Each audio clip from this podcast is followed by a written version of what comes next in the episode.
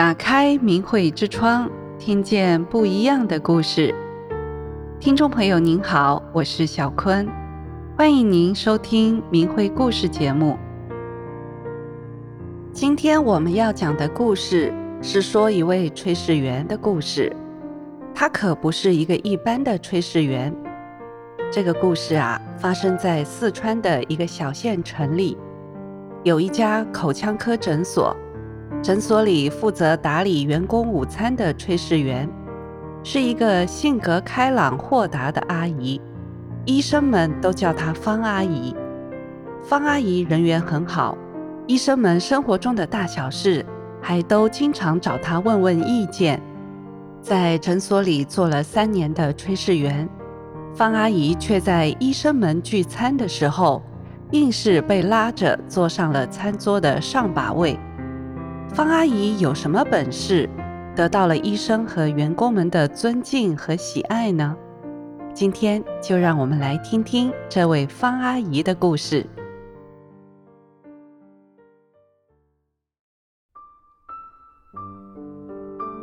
方阿姨今年五十七岁，和丈夫在四川县城开了一家小餐馆，丈夫掌厨，方阿姨负责杂物。二零一六年的年底，方阿姨家附近的一间私人口腔诊所老板来找阿姨帮忙。原来是诊所的炊事员辞职了，老板希望方阿姨帮忙顶一段时间。这家诊所的医生员工一共有十二个人，方阿姨的工作就是每天中午为大家准备午餐。医生的特点就是吃饭不定时，要等着病人离开了，医生才有时间到食堂吃饭。所以啊，这家诊所的食堂开饭是采用流水席，有的医生是上午十一点半左右就要用餐，那有的医生呢，要等到中午一两点。为了让每个员工不同时间来用餐的时候都能吃到热乎乎的饭菜。炊事员方阿姨可是费了不少心思，每天她都会把买回的蔬菜首先是分类。那方阿姨是怎么分类呢？她有她的招数，鲜嫩的当天吃，而夹杂在烂叶中的或附着在菜茎上的很小的嫩芽，就一根一根的折出，洗净保存，备留第二天用。最后剩下的老叶子就腌成咸菜。方阿姨这样就把买回来的菜分类之后，菜是一点都不浪费，每餐都是三菜一汤，有荤有素的，搭配的非常好。方阿姨不仅是在处理菜上非常的节俭，而且对医生们是体察入微的。十二月寒冬的一天。已过中午一点，其他人都吃完饭又上班了。阿姨见唐医生还没来吃饭，方阿姨就到手术室去看。她看到唐医生还在给一位患者镶牙。过了一会儿，又看到患者已经从手术床上下来，方阿姨就赶紧回到厨房，把饭菜重新加热。这个时候，唐医生来到食堂，见到热乎的饭菜，很感动，知道是方阿姨特别为他加热的。唐医生对方阿姨说：“他在外求学、上班，离开家十几年了，第一次感受到了久违的母爱。”又一天中午，饭菜都做好了以后，方阿姨才刚走出食堂门。一眼就看见刘医生家的几个亲戚来诊所找刘医生，方阿姨就把他们带到食堂，坐下等刘医生。这时，医生们都陆陆续续进食堂吃饭了。因为饭菜是卡着医生的人数做的，一下子多来了三个刘医生的亲戚，饭菜就不够了。方阿姨立刻回到自家的餐馆。端来了自家的饭菜，招待刘医生的亲戚。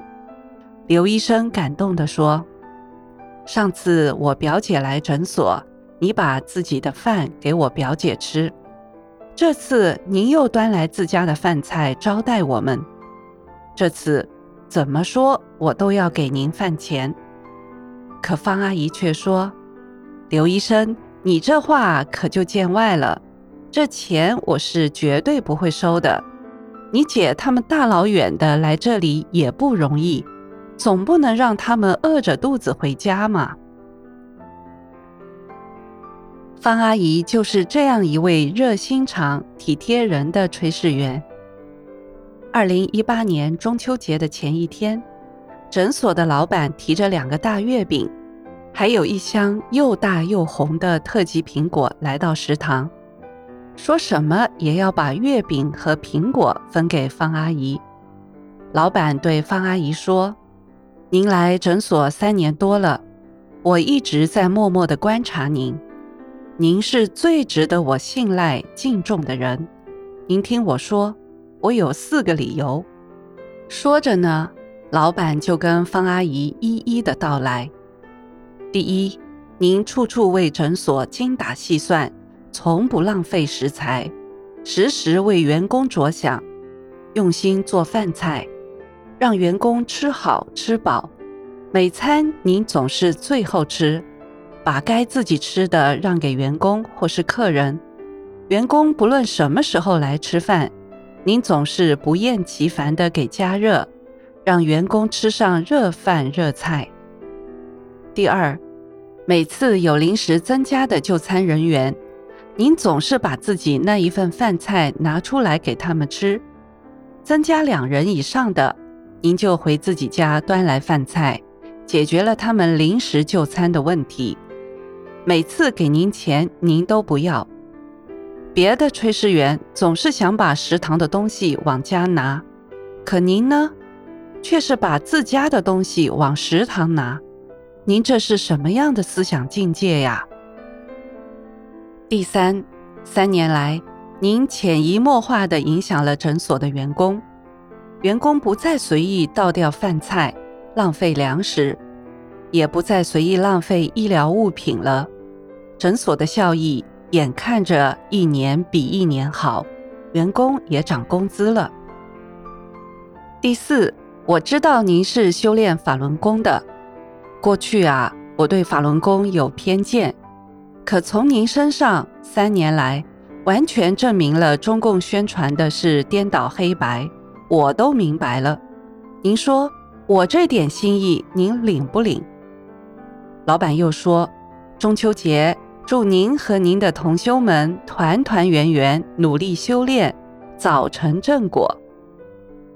方阿姨这三年来，不只受到老板的尊敬，诊所里的医生和员工们也把她当成可信赖的长辈。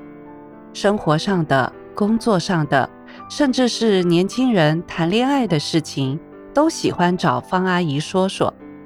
方阿姨就用她在法轮功修炼中认识到的道理，还有她亲身的经历，跟诊所里的医生、员工们分享。二零一七年六月的时候，诊所来了一位刚从医科学校毕业的实习生小张。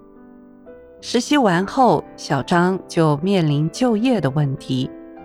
小张在跟方阿姨聊天以后，决定不跟着在村里当党书记的叔叔入党走公职，而是选择留在诊所学习。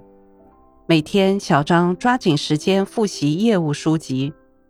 而且还天天念着方阿姨告诉他的九字真言，就是“法轮大法好，真善人好”。年底的时候，小张顺利的通过了执业医师考试，拿到了从业资格，他被正式录用，成为了一名正式的医生。得知这个好消息后，小张第一时间就跑去告诉了方阿姨。不仅是小张了，诊所里的很多医生和同事都很信任方阿姨。很多人都因为念“法轮大法好，真善人好”而得到了福报。其中，牟医生家的经历最有意思了，咱们就说一说。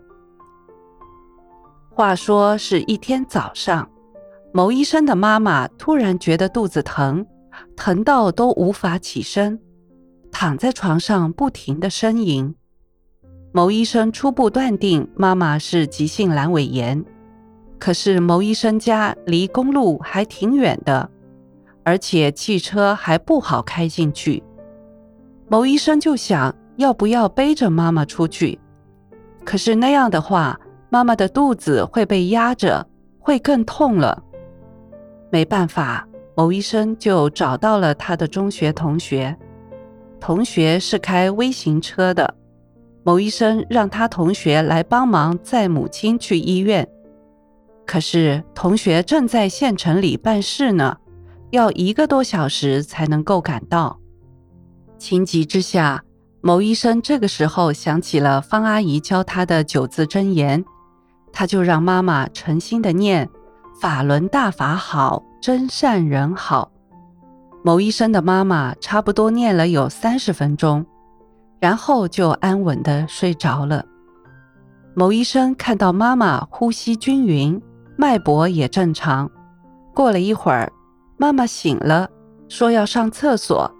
从厕所出来的时候，妈妈高兴地说：“我的肚子不疼了。”全好了，我不用去医院了。我想吃饭了。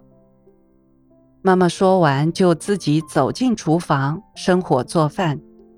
这个时候呢，牟医生开车的同学也正好开着微型车赶到。同学一进门就火急火燎地喊道：“快点，快点，收拾收拾，赶紧送你妈上医院吧！”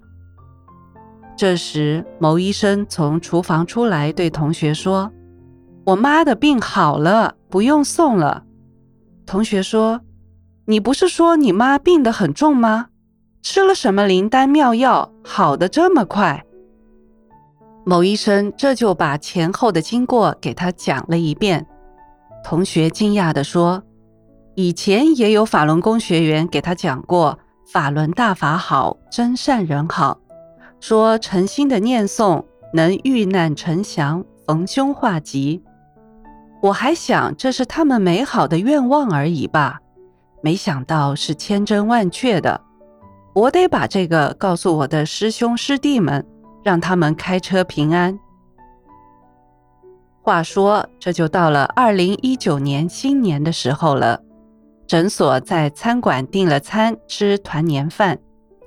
诊所的老板叫着方阿姨也一块儿来聚餐，方阿姨就说：“我是临时工，不是你们的正式员工，我就不去了。”可是老板却坚持说：“您不同，您就是正式员工，您一定要来。”到了团年饭要开饭的时候，老板见着方阿姨还没到，就给方阿姨打电话说。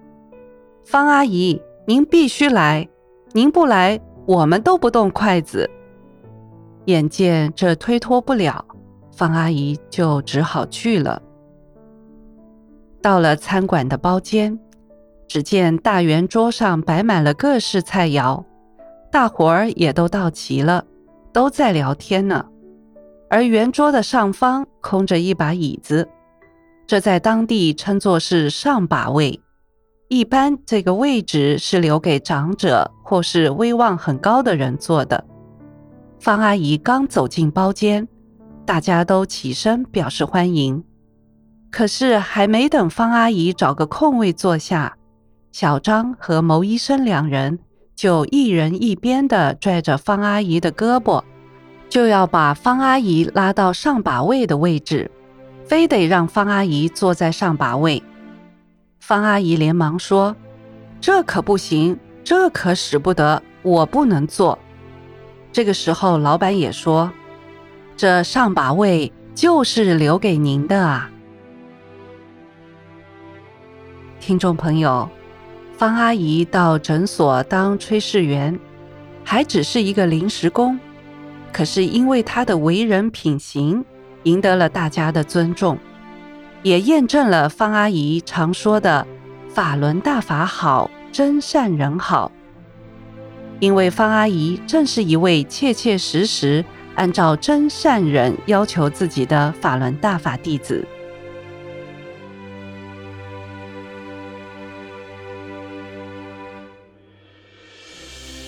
听众朋友，听到这里，您知道为什么一个炊事员能坐在医生聚餐的上把位了吧？谢谢您的收听，希望这个真实而美好的故事也带给您美好的一天。